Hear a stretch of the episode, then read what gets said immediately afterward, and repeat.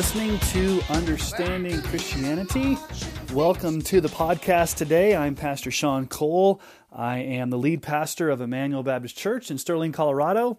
I also serve as an adjunct professor at Colorado Christian University. This past week, I came across a very interesting website entry, blog post from SBC Today. Now, SBC Today is a website that I go to from time to time just to see what the traditionalists, non Calvinists in the Southern Baptist Convention are saying. And most of the time that I go there, um, I don't engage in any of the blog posts because really it's the same people talking over and over again. And you have a few Calvinists that are arguing with, with everybody else on there, and it's, it's not very productive. But this one particular post really caught my attention. It's called Youth Targeted Calvinism. It was posted on October 1st, 2015, Youth Targeted Calvinism. And it's by Dr. Rick Patrick. He's the senior pastor of First Baptist Church, Sylacauga, Alabama. He is the one who moderates SBCtoday.com. He's also the leader of the Connect 316 movement within the Southern Baptist Convention.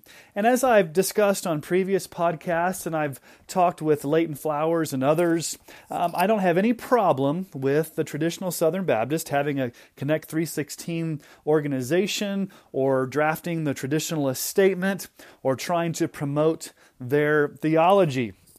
But this post is very, very disturbing on a bunch of levels. Um, I know James White dealt with it briefly on his podcast, Alpha and Omega Ministries, The Dividing Line.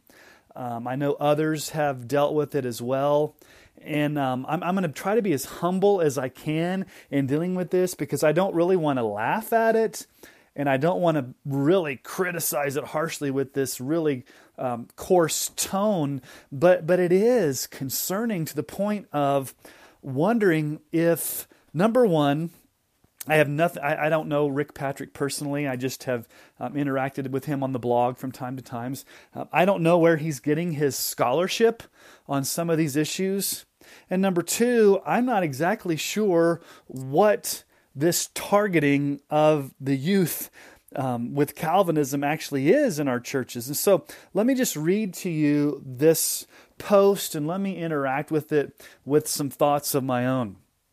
He says Southern Baptist youth groups are filled with young people converting away from the traditional doctrines held by their parent, parents in favor of more Calvinistic views on salvation, church, culture, and ministry. At first glance, this trend seems harmless, and I'm wondering hopefully he's coming up with a second post where he's going to discuss this trend. I, I'm not sure what trend he's talking about, where there are Southern Baptist youth groups with people converting away from traditional doctrines. Um, I'm not sure. I, I don't know. Uh, my church, Emmanuel Baptist Church, is a Reformed Baptist church, and so uh, we don't have young people converting away from traditional Southern Baptist theology because they're brought up uh, believing Reformed theology, and so it's not a big issue for them. So I'm not really sure what trend he's seeing, and maybe he's seeing a trend that I'm not aware of.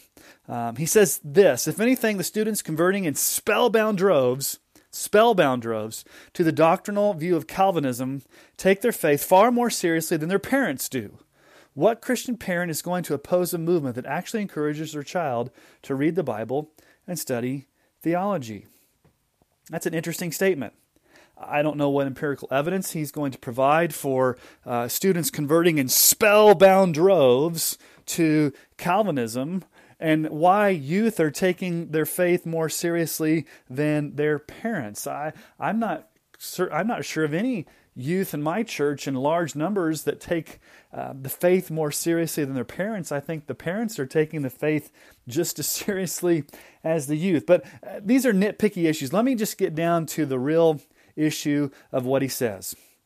He says the problem created by youth targeted Calvinism, YTC for short, can be divided into two groups. A, general problems with Calvinistic doctrines that many parents may not understand, and B, the problem with the practice of targeting youth, introducing them to doctrines disaffirmed by their congregation and especially by their own parents.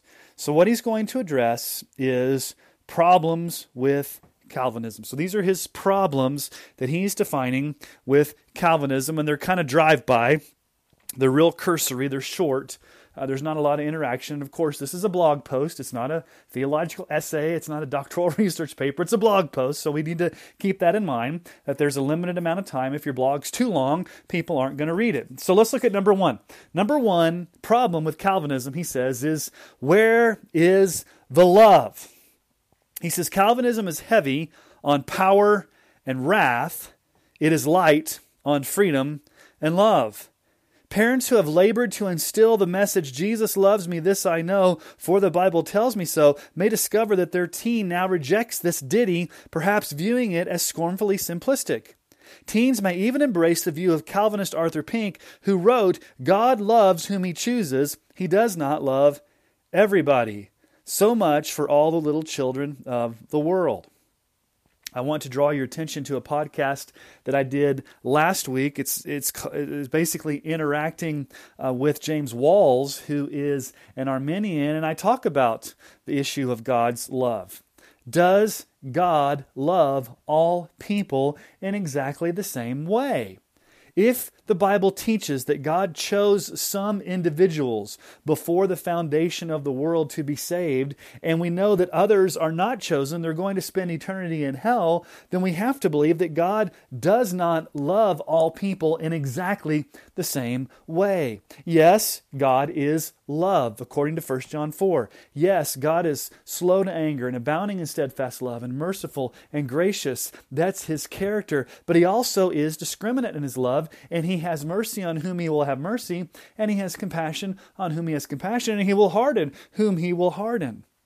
And so we as Calvinists uh, may be heavy on power and wrath. I'm not sure what he means by we're heavy on power and wrath and light on freedom and love. Um, and I guess my question for, for him would be do you want a God that's not powerful? And do you want a God that does not pour out his wrath on Jesus on the cross, dying in our place. What is wrong with the attributes of God being those of power and wrath? God is absolutely sovereign. He is absolutely powerful. He is a God of justice. He is a God of holiness, but He is also a God of love. Um, they think that He says that we're light on freedom. Now, he's going to define what freedom means later on in this post, um, and so we'll interact with that when he describes what he means by, by freedom. And so he's concerned that these youth and these youth groups are being told that God doesn't love everybody. Um, I remember a time when I was a youth pastor and I was teaching. I was it was towards the tail end of my tenure at a church I'd served at in Colorado Springs for eight years, and and I knew that God was was was probably going to be calling me away. I just was going to finish up seminary that year, and I, I just knew that God was was possibly drawing me away from there to to where I am now at Emmanuel. And we were teaching upon the cross, and I was talking about propitiation. I was talking about God's wrath and I basically said something to the effect of, you know, when Jesus died on the cross, he took the full wrath of God in the place of sinners. And so he took that in our place so we would not have to experience that. And there are those who are in hell right now who are experiencing the wrath of God because they haven't trusted in Christ for salvation. Well, we had a foreign exchange student from Sweden, and uh, he was very articulate and he raised his hand and asked a question, and it was a very good question. He said, he said this, Pastor Sean, if what you're saying is true, and if Jesus actually did take God's wrath in his place, and there are people dying in hell because they're suffering God's wrath, then would not it make sense that when Jesus died on the cross, he did not die for every single person? Because if he did die for every single person, then the wrath of God would be satisfied and there would be no need for people to suffer in hell. So if people are suffering for hell because of God's wrath, then did Jesus not pay for their sins on the cross? And so I was stuck in a moment where all the adults were looking at me and some of the, the youth were looking at me. How are you going to answer this question? Well, I had to be very careful because the pastor I served under was definitely not a Calvinist. The church was not Calvinistic. I was. And I uh, had gone on that journey through that church. Uh, they had hired me before I had gone on that journey. And so I needed to be real sensitive to make sure that, that the, the doctrine that I taught to the youth was not in opposition to what the church believed and what their parents believed. And so what I basically said was this I said, That's a great question. Let me give you my personal opinion. I believe that the Bible teaches that Christ only died for those who would believe in him, not for every single person. And there were some parents jaws that dropped that, that were youth leaders and and there was some commotion and basically I said this I said this is not the doctrine of our church this is not the theology of most of your parents, and so I want to be careful that you don't go down that path of disobeying your parents or not submitting to the authority of the church. Um, and so I had to be real careful. Then later, later on, a couple of students came to me outside of, of class, outside of youth group, and said, "Hey, I, what you said really made sense. Can you explain this more fully?" And I said, "Well." I need to be real careful as youth pastor that I'm not seen as proselytizing you guys to, to Calvinism. I didn't even use the word Calvinism, um, but I basically told them, I said, go back. And I took them the scriptures. I said, here's what you need to do go back and read John 6, go back and read John 10, go back and read John 17, read Ephesians 1, and read Romans 8 and 9. And then come back to me in about a month and tell me what you learned in those scriptures. And I had a few come back to me and said, wow I had never seen that in the Bible before. Can we talk more fully about this? And so, yes, there is a possibility that youth pastors would subvert the leadership of their senior pastor, go against the wishes of their parents, and impose a Calvinistic agenda in their church. And I could have been tempted to do that. I was in that position as a youth pastor where I was a Calvinist, my pastor was not. My minister of music was not, most of the parents were not, and so I had to be very careful. And so I respectfully submitted to the leadership and to the parents and did not teach that. Now, since I've left that church and now I'm a senior pastor at Emmanuel Baptist Church, and many of those youth, you know, this was this was 10, 12 years ago. Now we can have conversations, and many of them have come to embrace the doctrines of grace after the fact. Um, and some of them will, you know facebook message me and say hey you know back when we were in youth group you talked a little bit about this. Can you explain it to me? And so five six seven years later i feel like i have the freedom now to to do that. Um, and so we just need to be careful that that any youth pastor out there that and I'm sure this is what Rick Patrick is concerned about is that youth pastors out there are going against the leadership of their senior pastor and against the leadership of the parents. Now, here's the second thing that he says is a problem with Calvinism. An angry God? Question mark. Calvinism is associated with neo-Puritanism.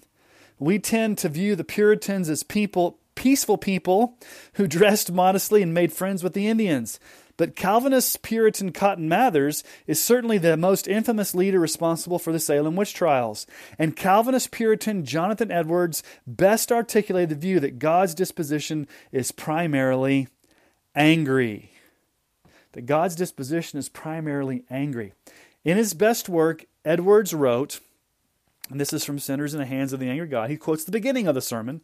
The God that holds you over the pit of hell, much as one holds a spider or some loathsome insect over the fire, abhors you and is dreadfully provoked. His wrath towards you burns like fire. He looks upon you as worthy of nothing else but to be cast into the fire. He is of pure eyes than to bear you in his sight. You are ten thousand times an abominable in his sight as the most hateful, venomous serpent is in ours. Yes. That is sinners in the hands of an angry God.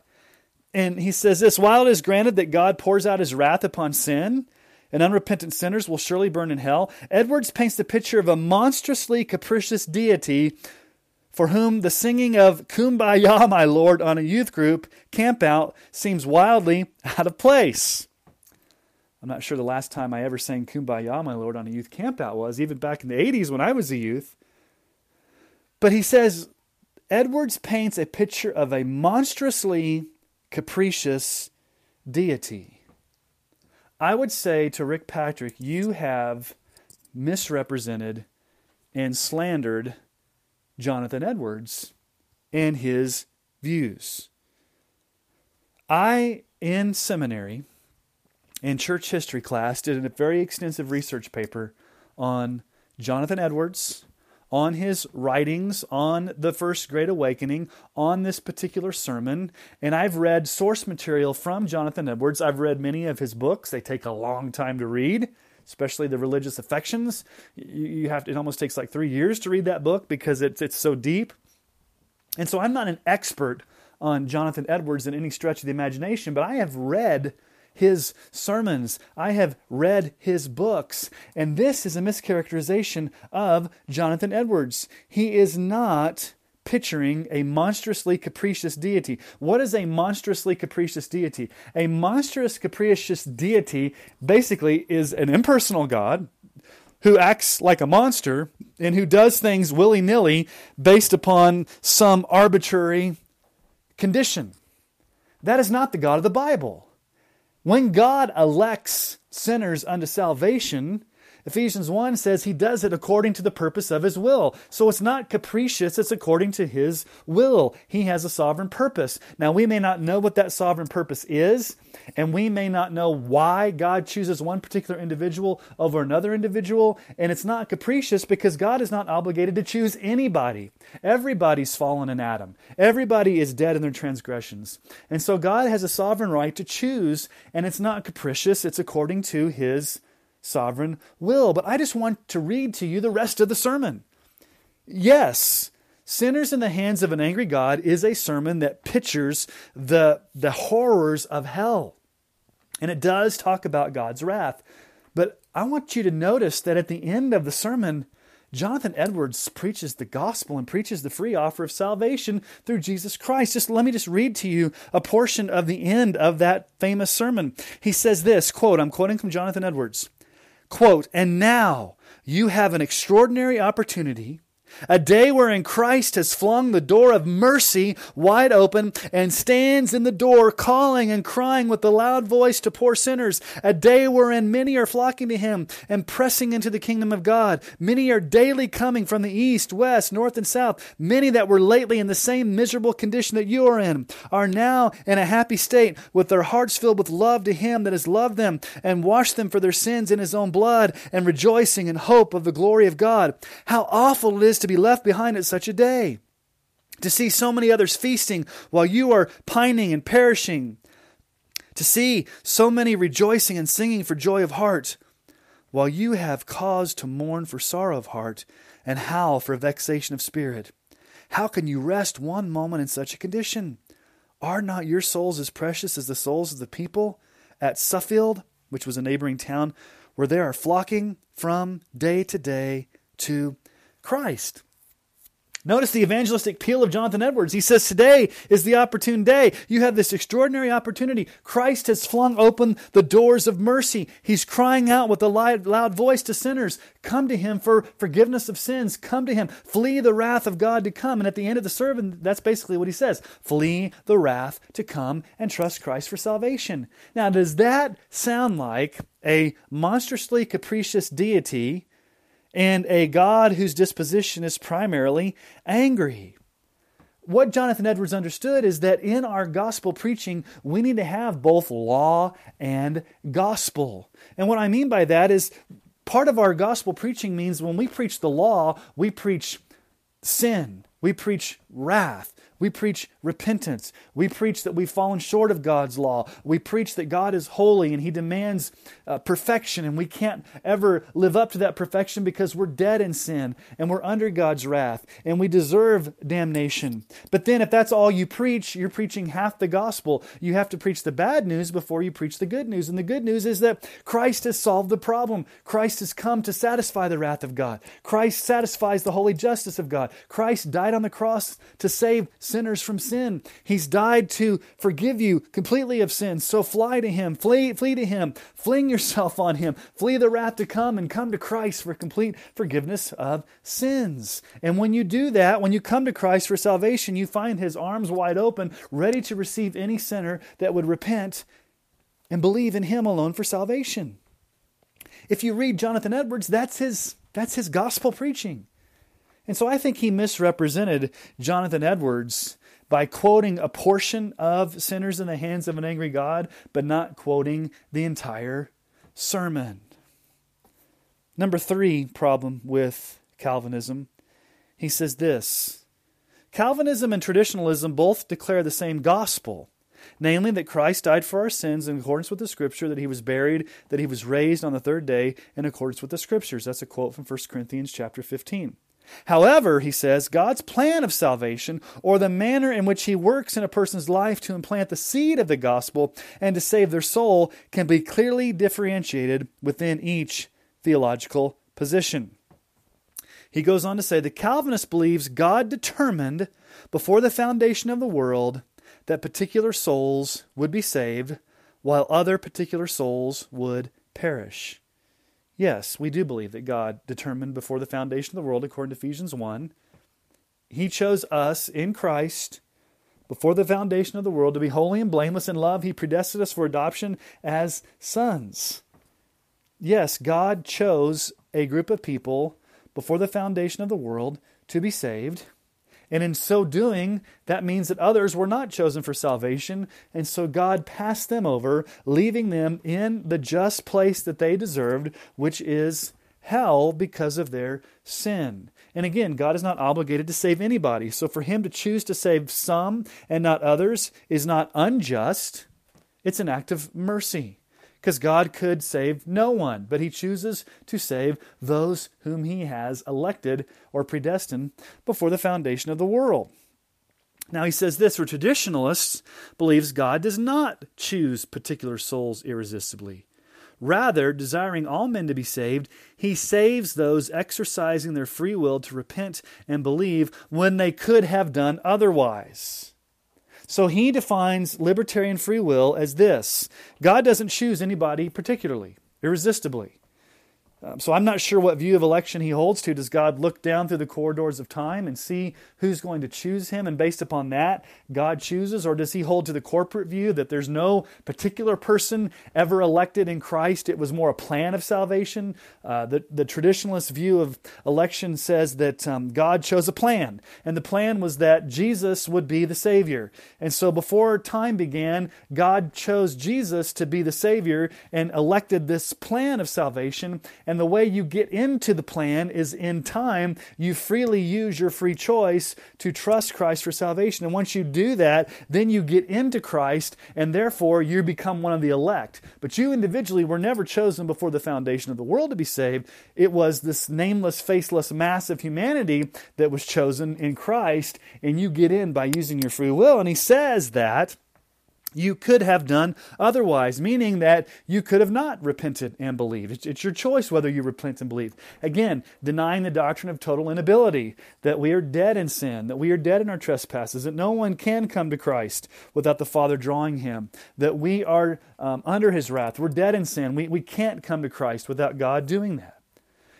He says this this brief description only skims the surface of the differences between Calvinism and traditionalism Young people turning to Calvinism may embrace A, a stricter view of church discipline than that held by most Southern Baptists. And that's a disturbing statement. A stricter view of church discipline. He doesn't go on to define what that is. What's a stricter view of church discipline? Because most Southern Baptists, according to statistics, 2 to 4% of churches practice church discipline. Which means if you're just going by statistics, then most Southern Baptists don't even practice church discipline. They don't even have a church covenant where they hold people accountable. They don't have a process of Matthew 18 or 1 Corinthians 5 where the church gathers together to make major decisions on whether you excommunicate somebody from membership. Uh, in two churches I've been in, one non Calvinistic, the church I was in in Colorado Springs, they exercised church discipline because the pastor that I served under believed what the Bible said and practiced biblical church discipline. The church that I'm at now, we've done various degrees of church discipline. Uh, behind the scenes with elders, publicly calling meetings. We've never had to excommunicate somebody. We almost got to that point, but he repented and held himself accountable to the church. But the entire church gathered to do that. And so I don't know why he would be bothered by a stricter view of church discipline than that held by most Southern Baptists. Because if that's the if, if that's the standard, most Southern Baptists, then that means no church discipline. We're, we're not going to even do it at all. Okay. B. An affinity for elder ruled church government instead of congregational rule. Now, I would just change the wording there and say not elder rule, but elder led. We are an elder led congregation, not an elder rule. Now, most Presbyterian models have more of an elder rule model. We are a Southern Baptist church that still has congregational rule and it's elder led, meaning that the elders are set apart as men, godly men, to lead the church. And so, as elders, we oversee the theology, the doctrine, the vision, the direction, the purpose, the finances, the discipline, the protecting, the shepherding, the prayer, the ministries. We oversee the church. We lead. We don't rule with an iron fist. We still have congregational votes. We, we're actually going to be voting this Sunday um, on an issue related to um, going into a little bit more of indebtedness. We built a new building back in 2009, and um, our interest rate is being raised uh, with our with our um, the people we have our loan with. Uh, the New Mexico Baptist Foundation, and so they are asking for church approval to make sure that if we are going to change the interest rate and, and do this, that the church has voted. Our Constitution says that any type of indebtedness needs to have a vote of the congregation, and so we abide by our constitution. And so we're going to have a business meeting where the church is going to rule and vote on whether we go forward with this. But the elders are the ones that have led this process. The elders are the ones that have done the research. The elders are the ones that are bringing the recommendation. So that's just one example. Uh, and again, he just gives these lists of things that um, that young people that are embracing Calvinism turn to, and he just lists them without any qualifications. Uh, they're, they're given into a stricter view of church discipline. Uh, they, they actually may start believing that elders, a plurality of elders, should actually lead the church. Number C, and this one's kind of funny a tendency to reject dispensational premillennialism in favor of the other views of end times. Uh, it, the funny thing about this is that the Baptist Faith and Message 2000, the Baptist Faith and Message 63, the Baptist Faith and Message, message 1925 do not specifically set forth which end times view one must subscribe to. And it's only within recent history that Southern Baptists have really embraced dispensationalism. It wasn't until basically the 70s with Jerry Falwell and um, the late great Planet Earth with Hal Lindsey and Jerry Jenkins and uh, Tim LaHaye with the Left Behind books that mainstream dispensationalism moved into the Southern Baptist Convention. And nowadays, uh, most, you know, if you're a traditional Southern Baptist, well, that's just the only view a dispensational hermeneutic. Whereas in Southern Baptist circles, we've never made it a litmus test to have a particular end times view. And so Obviously, I'm not a dispensationalist. Most young people today are rejecting dispensationalism because it's got a lot of holes in it. Uh, they're going and off to seminary and they're learning the languages and they're, they're, they're learning covenant theology and these other types of things, and they're realizing that dispensationalism is really a thing of the past. I have a friend, he will remain nameless, but he is a um, he's somewhat of a famous pastor. He's written some books, and um, he's a pastor of a church and um, he has, you know, taught at um, different seminaries. And um, if I were to mention his name, you'd, you'd, know who he was. Most of most of you listening, uh, but he, he was having a conversation with me and a couple other pastors one time, and here's what he said. He says dispensationalism will be a blip on the radar of church history in the next 20 years. It will be gone.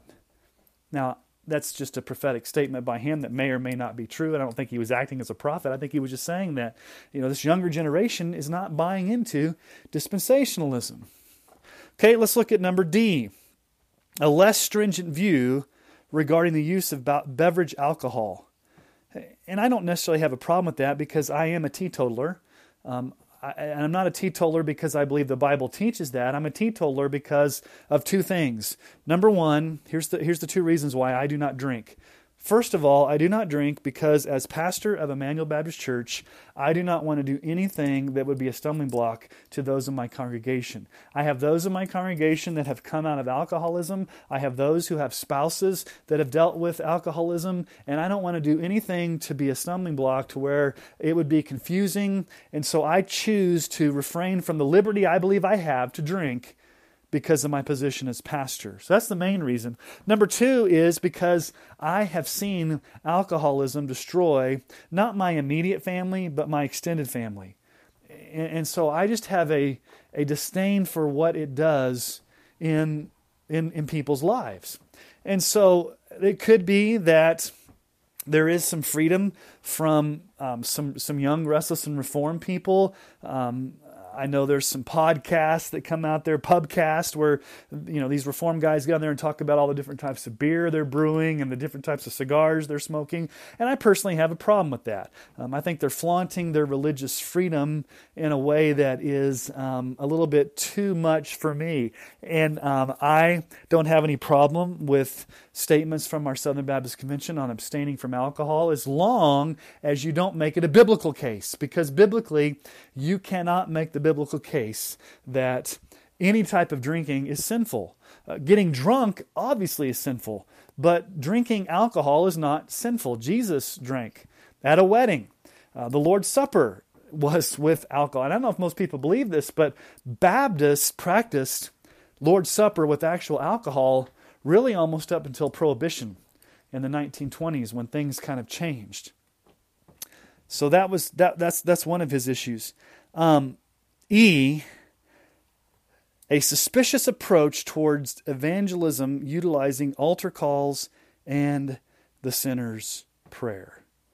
A suspicious approach. Let me just say this. We stopped using altar calls and sinner's prayers a long time ago. As a matter of fact, I don't think I ever really used per se the sinner's prayer, but out here in Colorado in the West, it just doesn't work culturally. It's not a sacred cow that Southern Baptists have to have. I think the problem with the, the, the SBC today and Rick Patrick and Connect 316 is they're equating Southern Southern Baptist practices that, that, that, that they're viewing as sacrosanct or sacred cows that have to be practiced by all Southern Baptists. And out here in the West, there's, there's no concept of an altar call. People don't understand that. Um, and so, what we do at our church, let me just explain what we do. I preach the gospel every Sunday.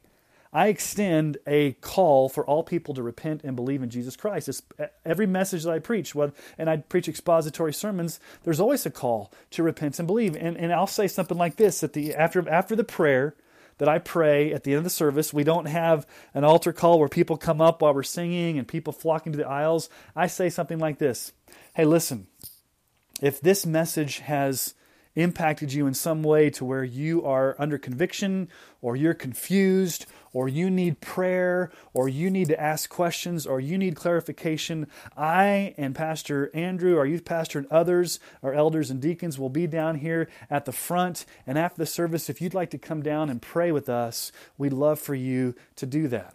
Now, in a sense, that is somewhat of an, inter- of an invitation it's not an altar call where we're calling people to come down while we're singing, you know, five stanzas of Just As I Am and everybody's staring at you. And you, it's more of an opportunity after this worship service is over for inquirers, as Charles Spurgeon would call it, to come and to ask questions. Um, and so some of these things are biblical. Uh, altar calls and sinners' prayers are not found in the Bible. Those are man made practices that started in the Second Great Awakening under Charles Finney and basically got popularized in the 20th century with Billy Sunday and Billy Graham crusades. And so there's nothing biblical about having a sinner's prayer or an altar call.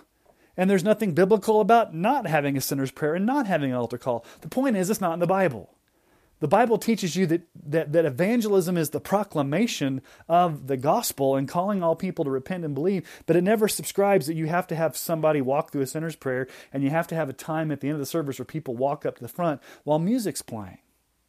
The last thing he says here is the avoidance of denominationally sponsored events in favor of broadly evangelical conferences. Broadly evangelical conferences. And I understand what he's saying here.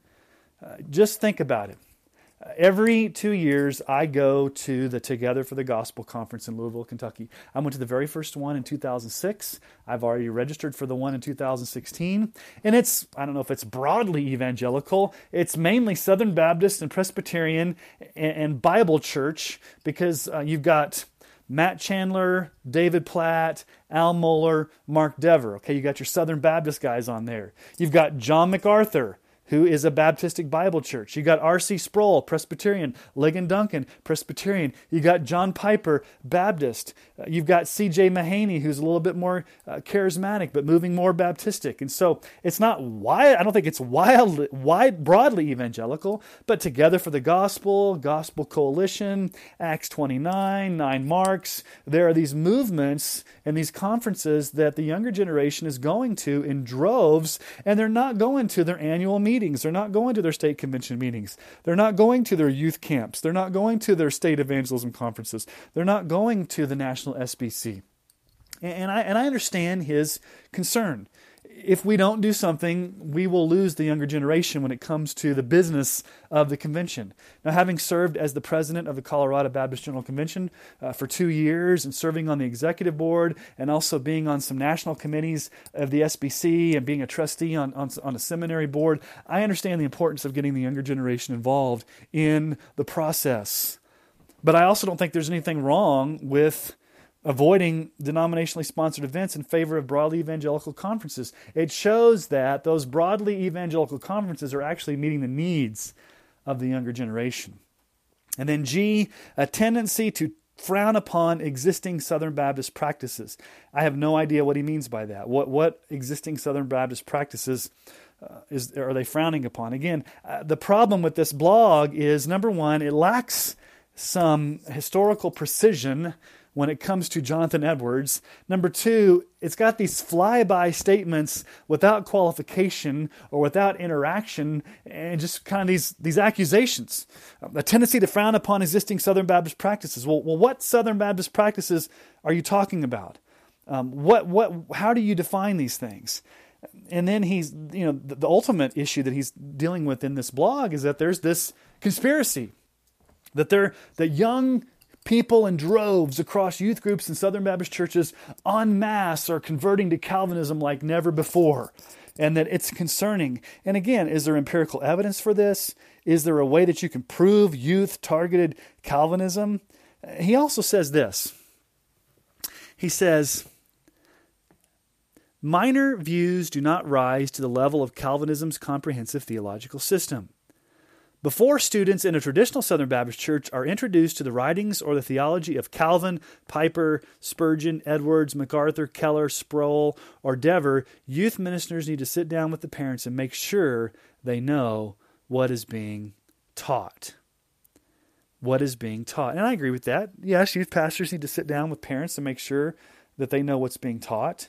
Um, and it could be that he's concerned with the Gospel Project that's come out with Lifeway because there's been some accusations that the Gospel Project has some Calvinistic leanings. Um, I know for our, our youth pastor, he has used Tim Keller's material with our youth. He has used R.C. Sproul's Holiness of God with youth. He's used Piper with youth. Our adults have used John MacArthur's Bible studies. Um, we don't use a lot of the Lifeway curriculum as a Southern Baptist church. We just found that most of it's vacuous and pretty, pretty um, soft or pretty, pr- pretty. Um, what's the word I'm looking for? Watered down. And so I would say, what parent wouldn't want their child reading Calvin and Piper and Spurgeon and Edwards and you know John MacArthur and Tim Keller? Um, I think parents need to be reading those as well. Now, ultimately, the issue is this who is ultimately responsible for the discipline, the discipleship, and the evangelism of children? Is it a paid youth pastor or is it the parent? And I strongly believe it's the parent. Biblically, you don't find any biblical mandate for a youth pastor per se. Now, we at Emmanuel Baptist Church have a youth pastor. He's doing an awesome job. He is solid theologically. He's in seminary, about to finish up in a year. He and I have staff meeting every week where we talk about curriculum, we talk about issues going on. He has a great network of youth leaders that he has in our church that he trains and disciples. He interacts with parents, and so he's doing a great job. Uh, but he is not the sole discipler of the youth and children of Emmanuel Baptist Church. The parents are. And so, my job and his job, both as pastors, are to equip parents to lead their families. And so we do that. We try to equip, especially fathers in our church, to catechize their children, to lead their children, to do family worship with their children. We teach the parents solid theology so they can share that with their children. Uh, the youth are being taught strong theology in conjunction with what their parents are being taught, so that the entire church is being built up, not just the parents. And so, um, yes, it needs to be a, a joint effort between a youth pastor and a parent, but ultimately the parent has the primary responsibility. Now, I look forward to Rick Patrick's part two um, where he's going to talk about, um, he says, in part two, we will explore how youth targeted Calvinism is being promoted today and consider specific case studies. I want to see that. I want to see what the case studies are. I want to see how, because he's made some bold claims. He's made some bold claims. He's made some unqualified statements, um, and he's he's he's made um, made it look like it's an epidemic.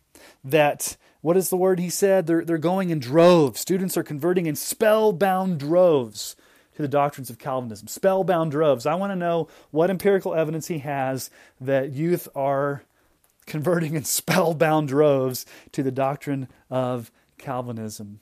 And so, again, from time to time, you come across these blogs, SBC Today, and you read them and you're like, what in the world is going on now? And, and, and, as a pastor, I felt like on this podcast, I just needed to maybe a rant. It's a Friday afternoon, it's been a long week, and uh, sometimes you come across these things and you're like, you know what, I gotta, I just gotta get this thing off my chest. And so having a podcast is, you've got the freedom to be able to do that. And so thank you for listening to this rant about this issue. Um, we didn't really dive into the scriptures or do anything like that. Um, I have many other um, podcast um, episodes that you can listen to that are going on right now on this podcast, Understanding Christianity. Uh, you can look at things related to revival. I'm preaching through Hebrews on Wednesday nights. We're posting those up there. So, giving you a lot of different options to choose from. One thing you could do to help, just to help um, get the word out as far as understanding Christianity, is that you can rate us